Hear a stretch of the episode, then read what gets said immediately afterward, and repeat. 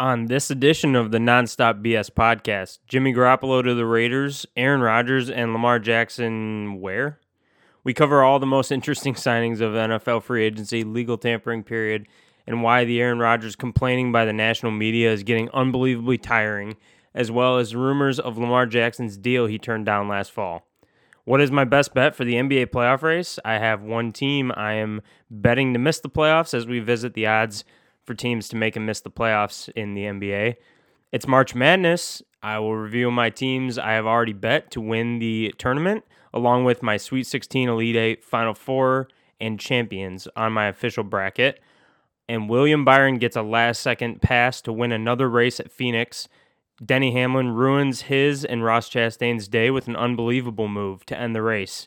All this and more on this Wednesday morning edition of the Nonstop BS podcast. Are you sick and tired of listening to the legacy media speak repetitively on the same teams, topics, ideas, themes, and players every day? Nonstop BS is a podcast that will give you topics and thoughts about the NFL, NBA, college sports, NASCAR, and others with a deeper vision into why things happen the way they do around the world of sports. There are so many lazy takes from all your favorite media personalities that frustrate you and me every day when we turn on our television or phone. Whether it has to do with politics and sports, promoting big brands, and ridding topics of context just to sway the listener's opinion. I, for one, am sick and tired of this type of sports media, and that's why I'm bringing you Nonstop BS. Nonstop BS will dig deep into the why things happen in our favorite sports leagues, creating interesting conversation along with making me and you a smarter, more insightful, broad thinking sports fan. Not to mention, I will give you betting picks from multiple leagues using our new way of thinking about the world of sports and having a little bit of fun with it, along with maybe putting some money in our wallets. So if this sounds like something you've been craving when tirelessly listening to people shout at you about how wrong you are from all of your favorite sports media outlets, then make sure you tune in with me, Cole Lynchide, and take the journey of these fantastic seasons we are gifted to enjoy for entertainment with me on Nonstop BS.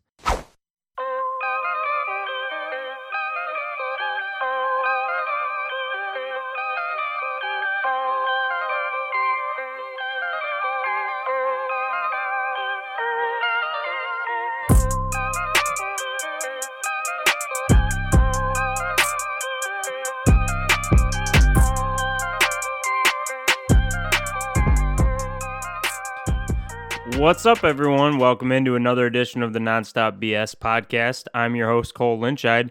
Um, on today's episode, we are going to be getting into the NFL, the NBA, the March Madness tournament, and the, and the uh, NCAA, um, which is starting on Thursday this week. Technically, it started on Tuesday night uh, with the play-in games, but um, Thursday is when the real action starts. So we'll get into that. We'll get into the Phoenix uh, race, the United Rentals Workers blah blah blah blah. I'm getting so sick and tired of saying that. I'm glad we're done with that race. United Rentals Work United 500. What a ridiculous name for a race, by the way. I I, I just at Phoenix. Um, anyways, uh, with William Byron getting another big win, so we'll get into that and some drama that hap- that took place at the end of the race. But to start off today, I want to start off with free NFL, the free agency frenzy uh, legal tampering period that took off yes on uh, Monday afternoon, uh, early afternoon, and there was a lot of really interesting signings, a lot of really interesting names, some trades that took place. So I'm going to kind of give you guys the headlines. I know everybody probably knows who their team's gotten, who the who. There's been so many players that have been signed. I'm going to give the headlines on the episode here and, and kind of go over some interesting moves and what I think they mean. Um, so to start off, I, there's no better place to start off than very quickly after legal tampering period opened, Jimmy Garoppolo um, came to terms, agreed uh, to a contract with the Las Vegas Raiders. Now, this is a really interesting move. As everybody knows, I've already talked about it. I'm not. I was not a fan of the way the Raiders handled the end of Derek Carr. Uh, I wasn't a fan of them getting rid of Derek Carr, and especially the way it was handled. But really, in general, I just don't understand the move of, of walking away from Derek Carr. Um, when he had a contract, yes, that they could walk away from, but at the same time, it, it wasn't an insane contract. He wasn't the problem with the Raiders last year. He was a problem, but he wasn't the problem by any means. I've already I've already exhausted that. I, I didn't understand that. But bringing in Jimmy Garoppolo, um, I think it was a, in the position that they're in. and in the position that um, that they found themselves in with everything that's happened, I, I think Jimmy Garoppolo was a a really good signing for them. It was something that needed to happen. Uh, basically, is is um, what I kind of think about it. You know, they they get him at um, three years, and he's going to make around 24, 25 million per year. Um, and, and I, I definitely don't think this, you know, puts them out of the conversation to draft a quarterback this year. Um, right now in, in the draft, they sit at the seventh overall pick. So, you know, with with Carolina jumping them and going getting up to number one, you now have Carolina, Houston, and Indianapolis ahead of them. Um, I I just don't think that they're in a position where they could really rely that they're going to get one of their guys. Even getting Will Levis, I think, is going to be hard, and they're probably going to have to trade up to three and give away a haul to get any of those guys. And if all they can do is trade up three and they don't like two the two quarterbacks they believe are not going to be there, then they're not going to have then they're not going to want to do that. So bringing in a guy regardless like Jimmy Garoppolo on a team that is ready to win this year, um, you know they still have a ton of talent on their roster. Uh, they also signed Jakobi Meyers, a receiver, so they bring him alongside Davante Adams. Um, and then another move I'm going to go over here in a minute, but uh, you know, they have too much talent on their team to really throw this season away and to mortgage all the future on a rookie quarterback. So I, I think this was they they went out and got the best realistic guy for them. So I, I thought, you know, in the position they're in, not a bad move for the Raiders, and Raiders fans can at least feel excited that they're not going to be um, a disaster this year, and, and they still may get their quarterback of the future in the draft. We will see. Um, some other quick headlines to Javon Hargrave, who was by many people looked at as the best free agent uh, in the whole pool. Uh, interior defensive lineman for the Eagles last year had double digit sacks. Was uh, absolutely awesome for the Eagles last year. Gets a big payday, well deserved, making $20 million a year with the 49ers over a four year contract. Um, I'm not really sure the guarantees on that. I think it was around 50 million, 50, 51, 52 million in guarantees, I believe. Um, but I'm not 100% sure on that. I could look it up here, but uh, um, eh, but anyways, this this was insane to me that the 49ers can pull this off. I mean, you know, it's obviously believable. But this is what happens when you're not paying a quarterback. Um, you know, they have Trey Lance and Brock Purdy both on rookie deals. Uh, you know, it just is insane what and when you look at the talent on the 49ers defense. Uh, you got Fred, you know, Fred Warner at linebacker. Um, you know, a, a lot of young players, Nick Bosa, um, uh, Arik Armstead.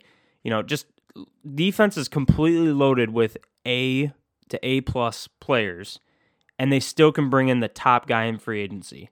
Offense littered with players on contracts too. And you Deebo Samuel, George Kittle, Trent Williams, um, just to rattle off a few of the big ones. And and this is but even when in, in the 49ers are the most crazy case because even when you trade away th- mortgage three first round picks for a rookie quarterback that is yet to pan out, you still can build a roster like this. Um, it's it's pretty amazing what the 49ers have done. So the strong get stronger. Um, with the 49ers signing Javon Hargrave, that should be a fantastic fit. And I don't know what te- what defenses are going to do um, trying to defend Arik Armstead, Nick Bosa, and Javon Hargrave on this defensive line.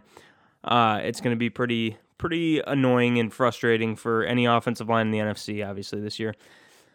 Um, some more moves here. Uh, on also, or that happened on Tuesday. Those were Monday moves. On Tuesday, Darren Waller was traded for a third round pick to the New York Giants from the Raiders. So a move um, with the Raiders, I kind of said they're a competitive team, a good roster.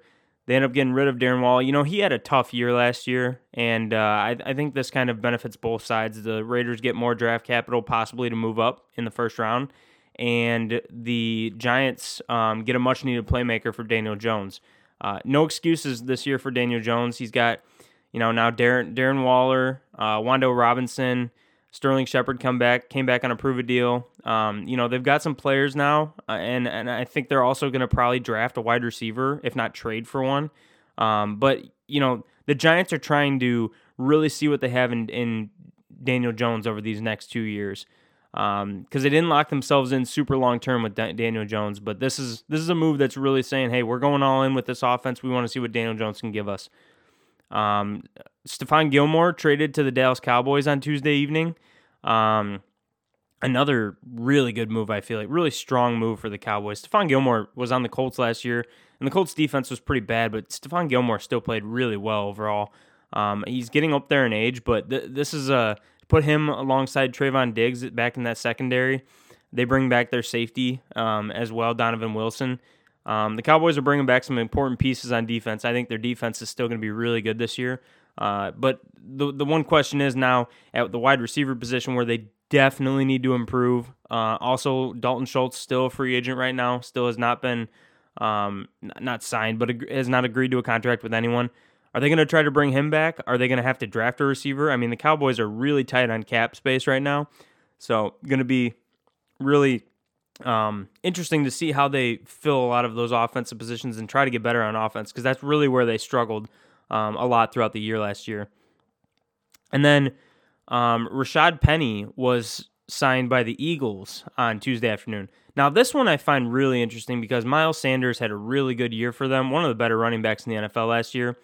Obviously, behind the best offensive line in the NFL. Um, but at the same time, he had a really good year, and they, they choose to go the cheaper option with Rashad Penny, who has super high upside, um, but has has yet to really had a, have a season where he's stayed healthy the whole year.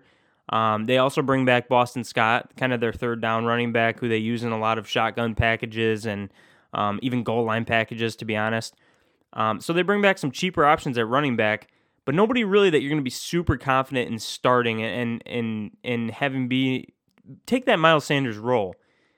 I think this may be hinting toward the Eagles with that 10th overall pick, possibly trading down or just flat out where they are, drafting Bijan Robinson.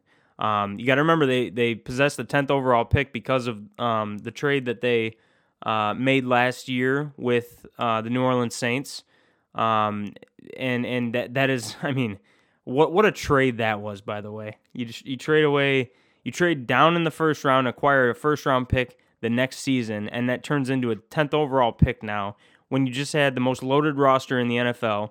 Granted, they've lost a lot of players on defense right now, but um, still a super loaded roster, and you have the 10th overall pick and a later first round pick as well.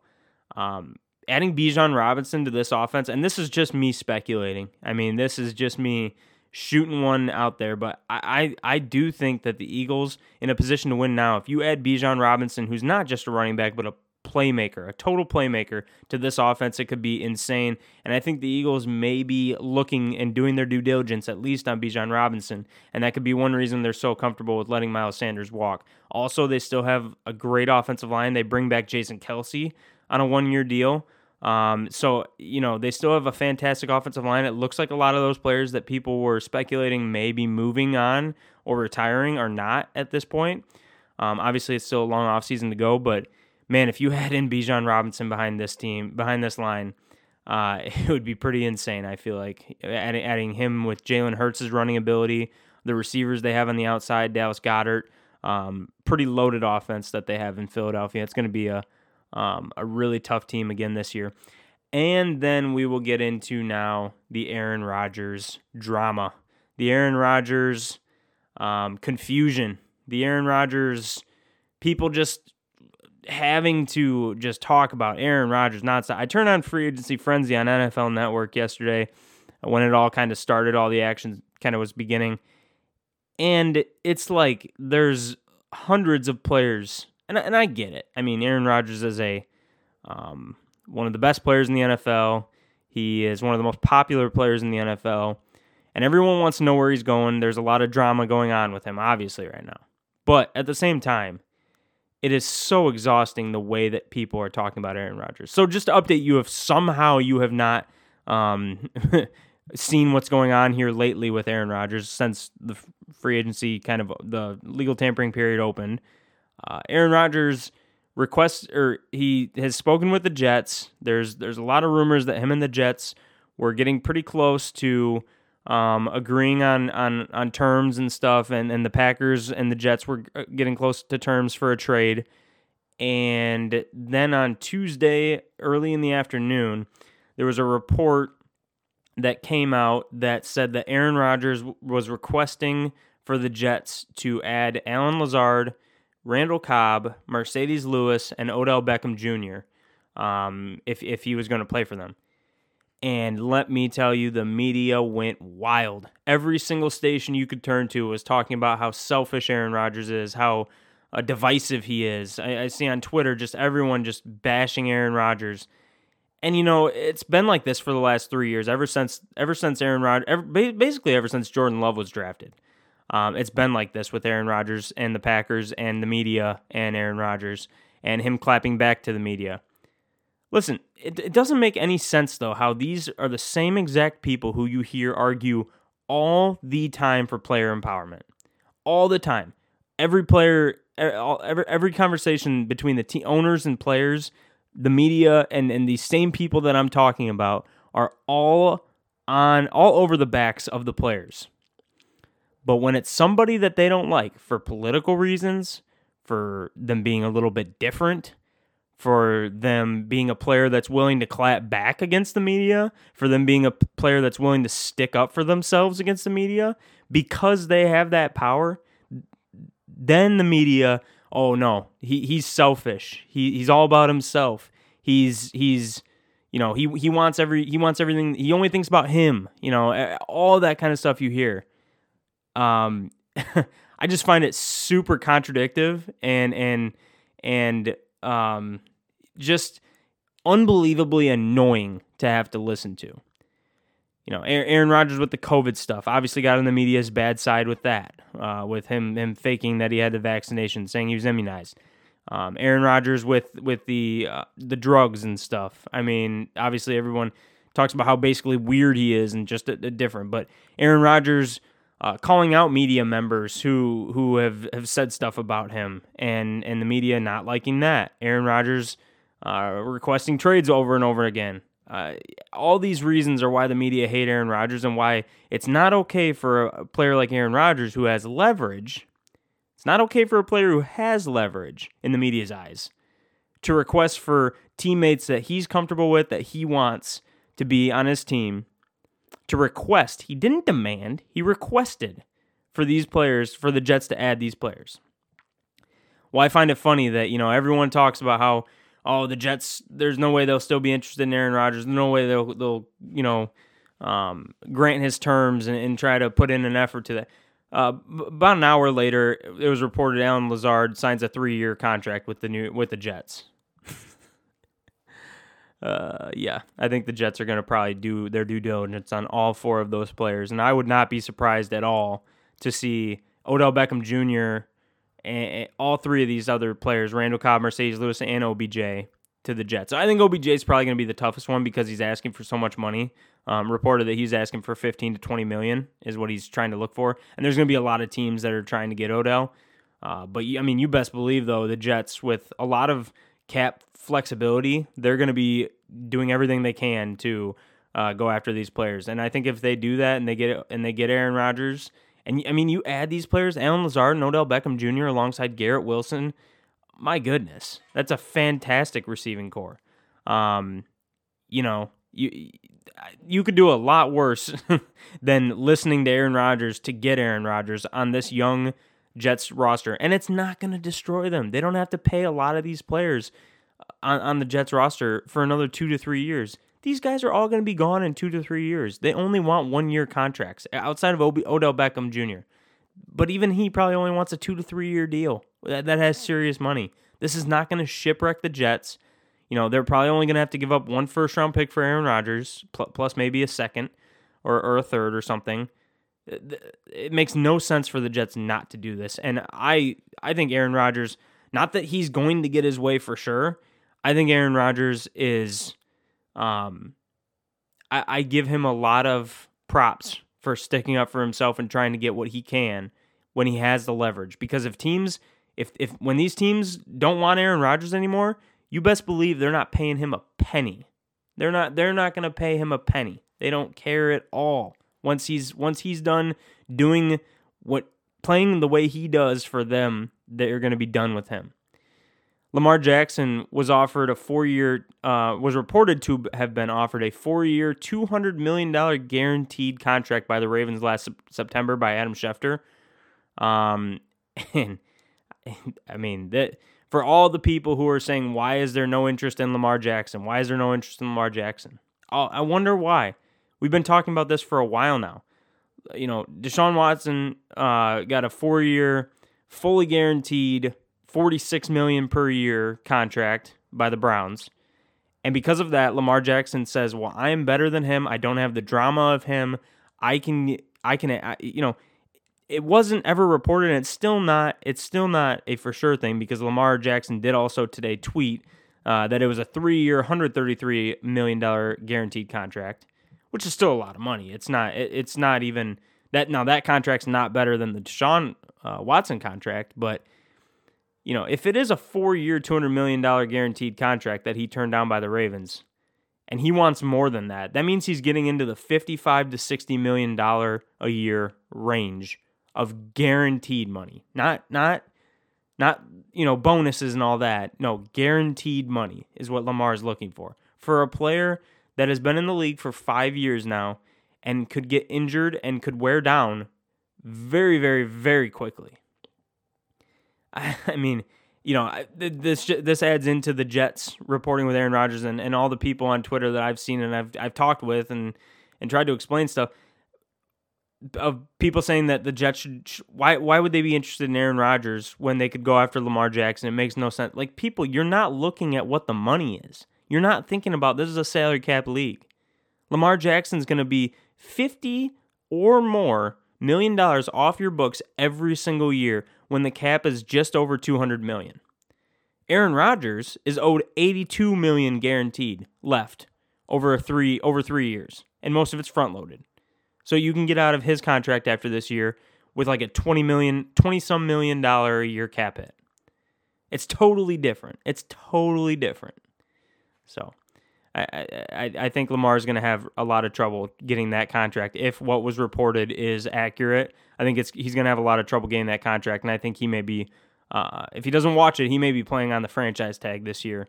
Um, so we'll see how that ends up going. But either way, no no nothing moving at least at this point when I'm recording on Tuesday night on either besides that on the Aaron Rodgers or Lamar Jackson fronts. But the drama continues. Okay, moving on to the NBA, where I'm going to pick up the pace here a little bit since that went a little bit long. Um, I'm going to give you guys my best bet right now um, to miss the playoffs. The make miss markets for the playoffs are definitely dwindling down here with about 15 to 10, somewhere between there, depending on what team you're talking about. 15 to 10 games to go before the playoffs in the NBA. Um, you know, so I've looked through the odds here for um, to make them miss the playoffs, and there's not, like I said, there's not very many teams that that really have interesting odds at this point because the races are getting tight and they're getting to where they're they're getting to where they're going to be pretty boring here pretty fast. But there was one bet that I found that I really like um, to to miss the playoffs. So that is, and I I'm, I would read. There's live games going on as I'm recording here, so they took the odds off right now for um, all the other teams to make miss the playoffs. But my bet that I am making right as soon as they repost them is going to be um, they're because they're not playing tonight is the Dallas Mavericks to miss the playoffs at plus 350. Uh, I'm gonna I'm gonna play this for a full unit. Um, listen, Luka and Kyrie have been unbelievably inconsistent, and and and Luka's been hurt. He's supposed to be back, I believe, next week, but you know he's dealt with some injuries now too. Kyrie's just been inconsistent playing, just as he has been pretty much everywhere. Um, and even when they have played together, they've scored a lot. But the defense, the Mavericks defense has been brutal since this trade's happened. And honestly, before that even, but it's been even worse since this trade's happened, since the All Star break. Um, I, I mean, even if this team makes it in the playoff playing game, um, that and that's another thing right there. They're most likely going to make it in the playing game right now. Um, the standings sit. Minnesota is currently in the seventh seed. Uh, Dallas is in the eight seed, and then the Lakers are the nine right now, and the Pelicans are the ten, with the Lakers and Pelicans also tied with the Thunder and Jazz um, for for the nine and ten seeds. But the way it sits right now, they're only a half game ahead of all those teams. They're a, a, a full game behind Minnesota, and they're two games behind the Clippers for the six seed. You know, they could get on a run and they could still get the six seed, but they're a team trending down. They're three and seven in their last ten games. They're on a three game losing streak right now. If they end up in the eighth seed, which is what I predict. Minnesota will have home court advantage in a play-in game. I think Minnesota will squash this team. I think Minnesota defensively is a lot better. Uh, I think if they get Karl-Anthony Towns back, we haven't seen a lot of, of him and Rudy Gobert. Um, with Mike Conley, we haven't seen any of that. Um, and then Anthony Edwards, who's playing just amazing basketball right now. Um, I think Minnesota would squash this team, and then you'll have Dallas playing a home game against either likely the Pelicans with possibly Zion back, or the Lakers with LeBron back, with D'Angelo Russell. The Lakers playing a lot better as of late, also. I think that's the most likely situation, but I also think that if I'm if if if there's a chance of the the Mavericks doing anything, whether it's moving up or moving down from the eight right now before the playoffs start, I think it's moving down because the Lakers are hot. The Pelicans have been better lately, kind of, but they're only a half game behind the, the Mavericks, and they've been just as good as the Mavericks have been pretty much since the All Star break. And they don't even have Zion, and they haven't had Brandon Ingram for a lot of these games. Um, you know, I, I think the I think the Pelicans and the Lakers, either one of those teams, match up really well against Dallas, even with Kyrie and Luka. Now Luka can just go crazy. That can ruin this bet immediately. But plus 350 on what that situation is that I just said, I love those odds. I think this should be priced more close to plus 200 um, for them to miss the playoffs, maybe even plus 150 personally, but uh, plus 350, I'm going to put a full unit on that for the Mavericks to miss the playoffs. Okay, let's move on to March Madness, and I'm to give you guys my futures that I've already made throughout the season and then I'm gonna go over my bracket and just give you guys my bracket before we get into the NASCAR, um, the the race at at uh, at Phoenix last weekend. So bets I've already made here for the March Madness tournament this year, um, and these are all outrights to win the tournament. So I have um, six different teams, no, five different teams, six different bets that I've made um, to win the tournament. So five teams I'm rolling with going in. Um, early on in the year, in in early January, I made a half unit fifty to one play on Indiana. Um, that's to win twenty five units. I also made a half unit thirty to one play on Creighton. That was to win four or uh, that was to win fifteen units. Then in mid February, I made a two unit play on a fifteen to one Alabama. That's to win thirty units. I also simultaneously the next day made another Creighton play. Uh, so this is still mid February, 50 to 1 uh, for a half unit on Creighton. So now I have uh, a full unit on Creighton to win 40 units. And then just um, on Monday, I made two more full unit bets so that I have five and a half units in play. And those were, so these are still pretty much available, these last two, if you guys are interested in, in betting on this tournament. I think these are probably the best bets right now. I have a one unit play on uh, UCLA at 15 to 1. So that's to win 15 units. And I made a one unit play on a 90 to 1 for Memphis to win the tournament. Now I know Memphis, that's a really public play. But man, I mean, watching them in that tournament, Memphis is going to be a team that can beat anyone and lose or lose to anyone. Eh, but if they get hot and go on a run, just like they did in their conference tournament um, when they when they beat Houston and squashed Houston, honestly, uh, Memphis is a team that could literally beat anyone in this tournament, and they're an eight seed, and they're ninety to one right now. I think that's ridiculous. The the the, the bracket has sixty four teams. There's a lot of prices, a lot shorter than Memphis, of teams that I think are way softer than them. I mean, half the price of Memphis. So, um, ninety to one on Memphis. That is by far my favorite bet. Um, and and it's honestly it's shrunk down on a lot of books that one has even over the last couple days because so many people are hitting Memphis in every different way um, based on how they played in the, in the tournament in their uh, conference tournament. Listen, I mean, I don't usually want to react to how they how a teams played in the conference tournament or overreact, I should say. Definitely want to react, don't want to overreact. But Memphis, I feel like that's a little bit different. I feel like their price did not shorten nearly as fast as it should have. So 90 to 1 on Memphis. Honestly, I like it all the way to 70 to 1, which I know there's still 70 to 1s available as I'm I'm saying this. So um, love Memphis right there. So I have five and a half units. I win a bare minimum of 15 units if any of these hit. So a total profit of nine and a half units, all the way up to if Memphis wins, my biggest win would be 84 and a half units. So, okay, my bracket that I have right now. So I'm gonna go through my whole bracket. Um, hopefully, you guys are making brackets. It's one of the most enjoyable sporting um, events and, and, and things to do in sports throughout the whole whole year. Um, and uh, so, anyways, if you guys want some advice on bracket, I'm I'm not. I mean, who who really is like an expert at the March at the college basketball tournament? Nobody. Um, you know, there's a lot of people that I listen to that are really smart talk college basketball. Um, and and I think that there's a lot of people that know a lot, but this tournament is so freaking random. That's why nobody ever gets the perfect bracket or even close to it. To be honest with you, um, very rarely does that happen. But anyways, my these are my picks. So if you're um, interested in listening and kind of trailing, that'd be fun. Here's my Sweet 16. So in the South region, I have Alabama playing San Diego State. Alabama, the one seed, playing the five seed San Diego State. I have Creighton, the six seed, also making it, and they will be facing Arizona, the two seed. Then I have Alabama beating San Diego State and Creighton, the six seed, beating Arizona, the two seed, to make the Elite Eight in the South. Um, Alabama and Creighton, and then I have Alabama making it to the Final Four and representing the South region. Okay, in the East region, I have Memphis, the eight seed, as we talked about, um, beating Purdue in the in the second round and making it to the Sweet 16. And then I have Oral Roberts, also the 12 seed, um, that they will play in the Sweet 16, along with Kansas State, the three seed in this, and the two seed Marquette in the other side on the other side.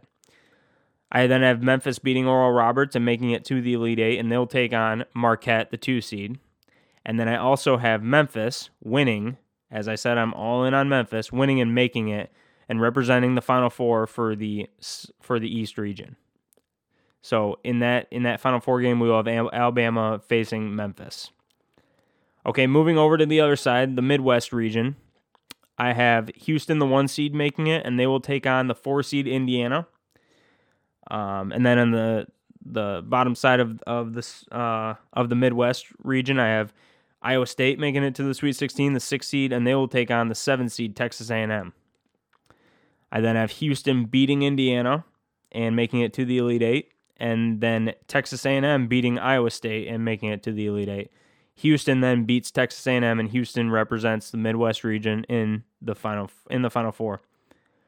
And then finally in the West region, I have Kansas, the one seed, um, taking on VCU, the 12 seed. So a couple 12 seeds. Um, and then I also have TCU, the six seed, uh, taking on UCLA, the two seed. I then I have Kansas beating VCU and, and making it to the Elite Eight, and they will face UCLA, the two seed, in the Elite Eight. And then I have UCLA beating Kansas to make it to the Final Four and represent uh, the West region in the Final Four. So my Final Four: Alabama, from the Alabama from the South region, Memphis from the East region will face each other, and then from the Midwest region, Houston will take on the West region representative in UCLA. My championship is going to be Alabama against Houston. Wow, that's a shocker. And I have Alabama winning the national championship. My tiebreaker score is 84 to 79. Okay, so yeah, so I have Alabama. That obviously you can tell by my futures, and and you can see the teams that I've I bet on, the teams that I I picked to go pretty far. I think Houston's definitely going to be the biggest spoiler. They're probably the best team in college basketball, but at the same time, they showed they were vulnerable in their conference turn or in their conference championship game. Um, and they've showed it a couple times throughout the year. I still definitely think there's a really good chance they win it. Um, but at the same time, I like I like a lot of the teams um, that I've got futures on to make it pretty far, especially the way that this all uh, came to be in the brackets. So, okay, we'll move on to NASCAR. So, William Byron um, gets his second straight win in the Cup Series. Um, he's won now four stages in the last out of the last six in the last two races. Uh, had a really, really good day at Las Vegas. Led uh, pretty much the whole first half of the race. Then Kyle Larson led um, a lot of the second half until there was a caution with six remaining. They did a green white checkered, and William Byron made a great pass on the inside um, and took a commanding lead at the end of the race and won.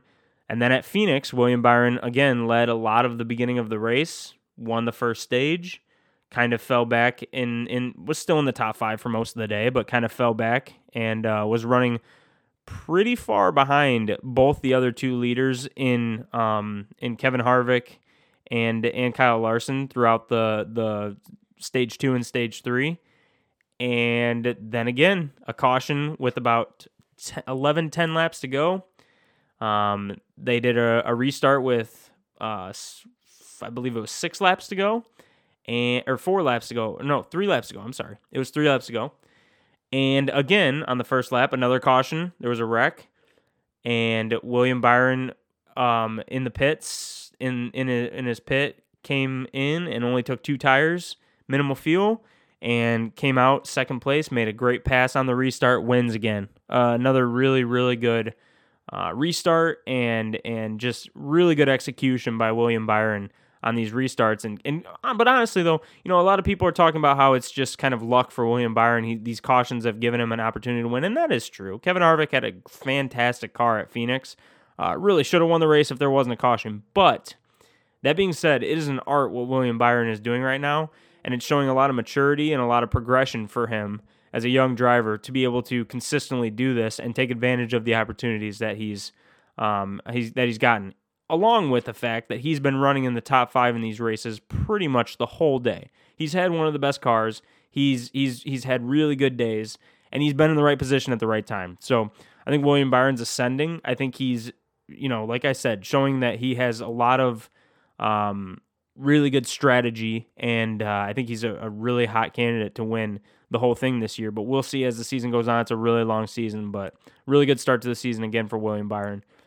And then on the last lap, oh boy, if you're not list, if you're not a big NASCAR fan, um, or if you think that NASCAR is boring, if you're one of those people, you know that's okay.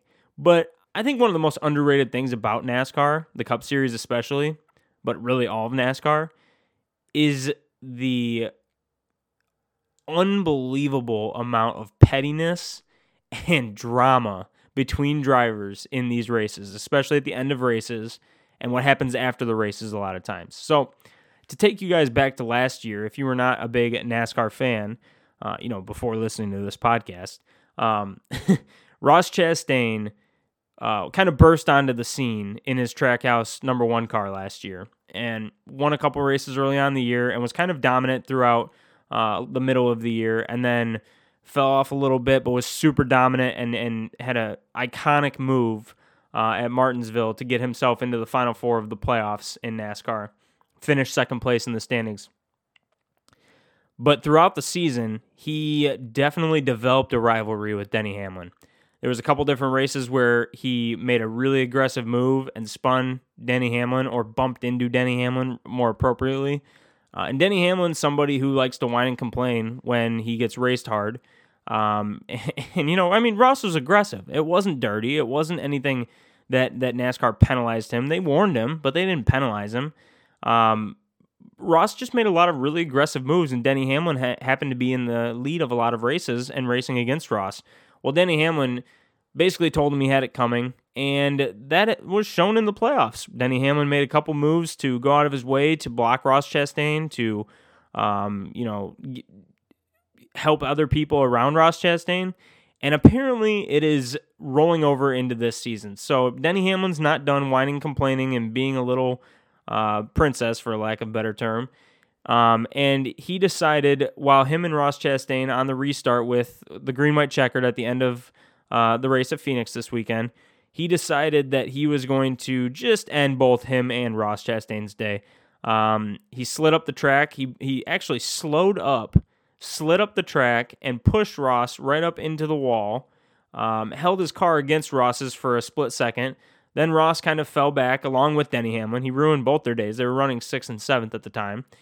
Um, Ross kind of slowed up, and then Ross took off uh, uh, around the backstretch, and Denny floored it again, came up to Ross again, and pushed him right back up into the wall one more time. Um, they end up being the last two cars who finished on the lead lap because of the multiple uh, hits and blocks that Denny Hamlin put on to Ross Chastain. So, what really ticks me about something like that is every single time that Ross Chastain has been in an incident with Denny Hamlin or anyone, it's been because Ross Chastain is trying to win races. Ross Chastain is doing whatever he can to win races, whether it's using a service road at a road course or riding the wall around Martinsville to get it, to launch himself into the playoffs over Denny Hamlin. Ross Chastain always is making moves to try to win races. If you don't love that as a NASCAR fan, I don't know why you watch the sport. But Denny Hamlin does this and decides to end his day, lose a ton of playoff points for him and Ross because he knew he wasn't going to win and he just wanted to ruin Ross Chastain's day. That's petty, that's childish, that's awful for the sport of NASCAR. Denny Hamlin is awful for the sport of NASCAR, how he's acting lately. Really good driver, really talented, awful for the sport of NASCAR. So, I, I, it's not going to really affect Ross Chastain. He still sits third in the points, um, you know, and it is what it is for him. But at the same time, um, it's just that kind of stuff needs to be. I, I think NASCAR needs to do something about it um, eventually if it continues, and and I hope they do. Okay, got some best bets for you guys for the tournament games on Thursday and Friday, and one best bet for uh, Wednesday in the NBA. But I'm going to take a really quick break here, and I'll be back. Um, so We'll be back, like I said, with best bets, and then we'll conclude the episode here on Nonstop BS.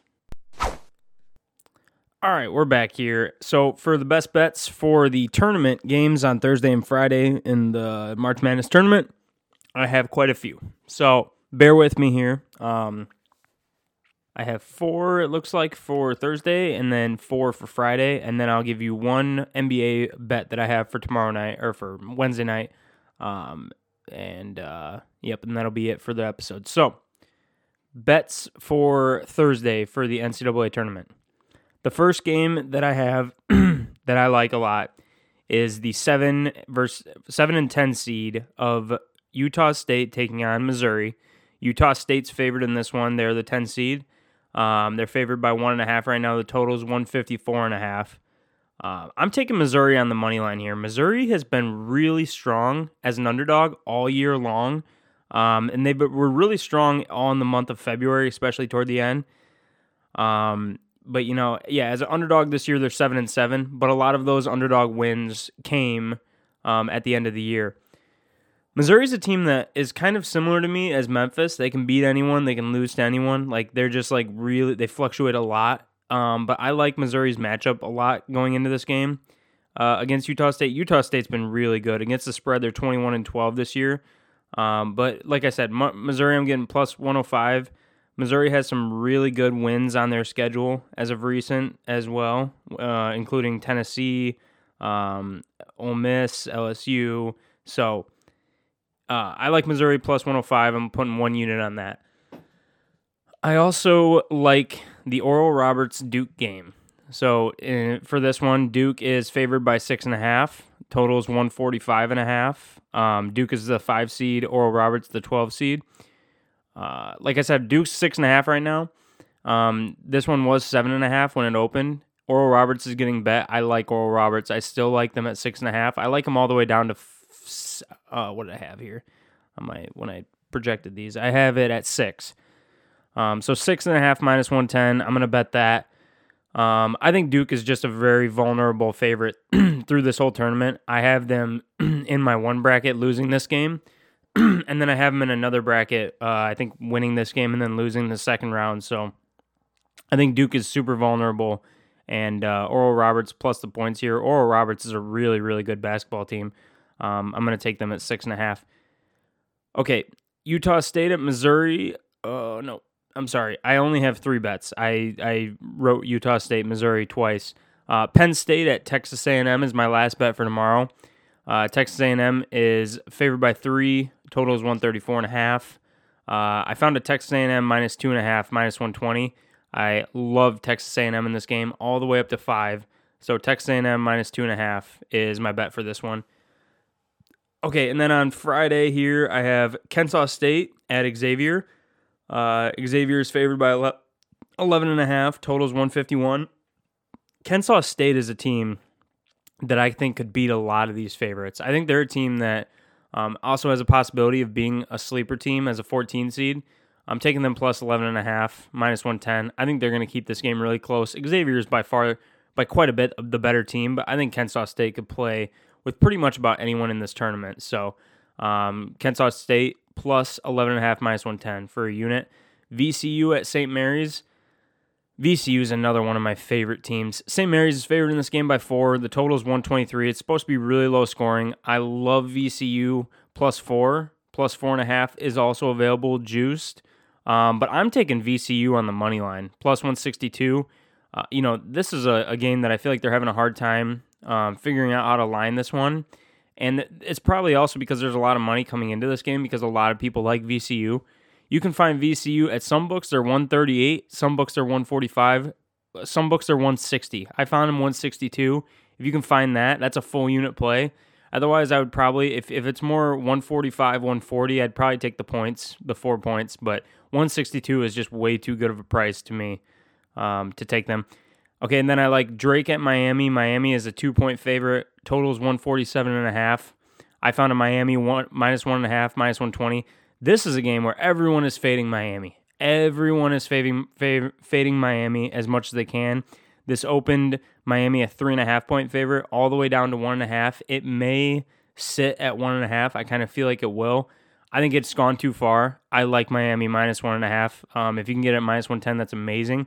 If you can get Miami under two uh, or at two, I think that's an awesome bet. I think that it's just I think it's gone too far. The the fading of Miami and, and all the money that's against Miami um, has taken this line all the way down to basically getting close to a pick 'em, and that's insane to me. So Miami minus one and a half, and then the last game I like, you already know, Florida Atlantic at Memphis. Memphis two and a half point favorite, depending on where you look. Totals 122, 152 and a half. Uh, Memphis minus two. Like I said, I'm a huge Memphis. I wouldn't call myself a fan, but Apparently, I'm a huge Memphis fan. I'm a huge Memphis backer. I'm going to be through this tournament. So, Memphis minus two, minus 110. Best line that I found. One unit play there, too, as well. Okay, my one bet for tomorrow night in the NBA is the uh, is in the Warriors at the Clippers game. The Clippers are two and a half point favorites. Totals two thirty four and a half in this one. The Warriors have been super super hot though ever since uh, Saturday night. They've won two straight games now um, against the Bucks and um, against the Suns in dominating fashion. Now against the Bucks, it was it was a lot closer throughout the rest of the game as well. But um, really, just Steph Curry is playing fantastic. Klay Thompson is shooting the ball great. Uh, Kevon Looney has been great um, uh, with the boards and just he's been great around the rim really throughout a lot of the season. But as of late, he's been dominant. Um, this team's getting back to where they were at the end of last year when they won the championship. And uh, I, I, think this road, this crazy road streak, um, where they're like 90 and 30, 90 and 31 uh, against the spread on the road, I think that's about to end, at least to a degree. I mean, they're clearly they clearly play better at home, but I, I think I think it's got to end somewhere. The Clippers have not been playing their best basketball as of late. I don't find there to be any reason that they should be favored in this game against the Warriors. I think there's too much respect still to this Clippers group that does not play together very often. Um, and I think the Warriors, like I said, are just getting back into form. Um, I like the more Warriors on the money line plus 120. There's going to be a full unit play. Um, and uh, yeah, so you can follow me on Twitter for more of my bets. I'll be back with another episode on Saturday of Nonstop BS, and we'll have all of our uh, weekend bets in the college basketball March Madness tournament games on Saturday and Sunday, and uh, we'll have more for the NBA for the weekend and bets for the Ambetter Health 400 at Atlanta Motor Speedway on Sunday. Okay, um, thank you guys again for listening to me. Ton of stuff that I went through today. Um, a lot of action in the sporting world. This has been a really fun week. Uh, I anticipate the weekend being awesome too. Hopefully, we'll get some more news and maybe a conclusion on Aaron Rodgers, maybe on Lamar Jackson as well although I don't find that one as likely. And a lot of freaking basketball to watch this week, and I'm super excited. Um, if you're not following me yet on Twitter, you can follow me at Lynchide Cole. I'm trying to do a lot of promotions and a lot of uh, different things on Twitter for the podcast. So I hope you guys follow me there. You can also follow the podcast on Twitter at Nonstop BS Pod. Um, I don't do as much on that, but uh, there's still a lot of content that I'm posting on both of those pages. So interact with me share my post, please. I would really appreciate it. Retweet my post. I would really appreciate that. Um, any sort of, if you guys are enjoying the podcast, any sort of promotion that you can do for me, I would so appreciate trying to get this thing going. I really appreciate everyone who would do that. Um, if, if you haven't rated, reviewed, and subscribed to the podcast, I would really appreciate that as well on whatever platform you're on. Um, the show is available pretty much everywhere you can find it. So if you tell a friend or tell anyone that you know that they may that may enjoy the podcast, um, tell them whatever wherever you listen to podcasts, Nonstop BS is on there. Um, and yep, I think that's pretty much it. So we'll see you guys back on Saturday morning. Good luck betting and and filling out your brackets for the March Madness, uh, the college basketball tournament. And we'll see you on Saturday. Thank you for listening to Nonstop BS.